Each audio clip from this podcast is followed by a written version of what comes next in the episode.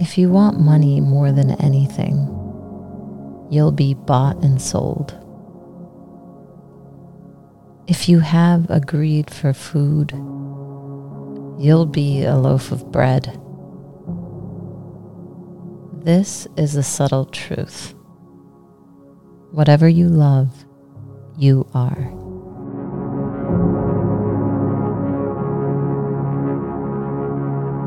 Thanks for starting your day with hammock readings. And we look forward to seeing you again tomorrow.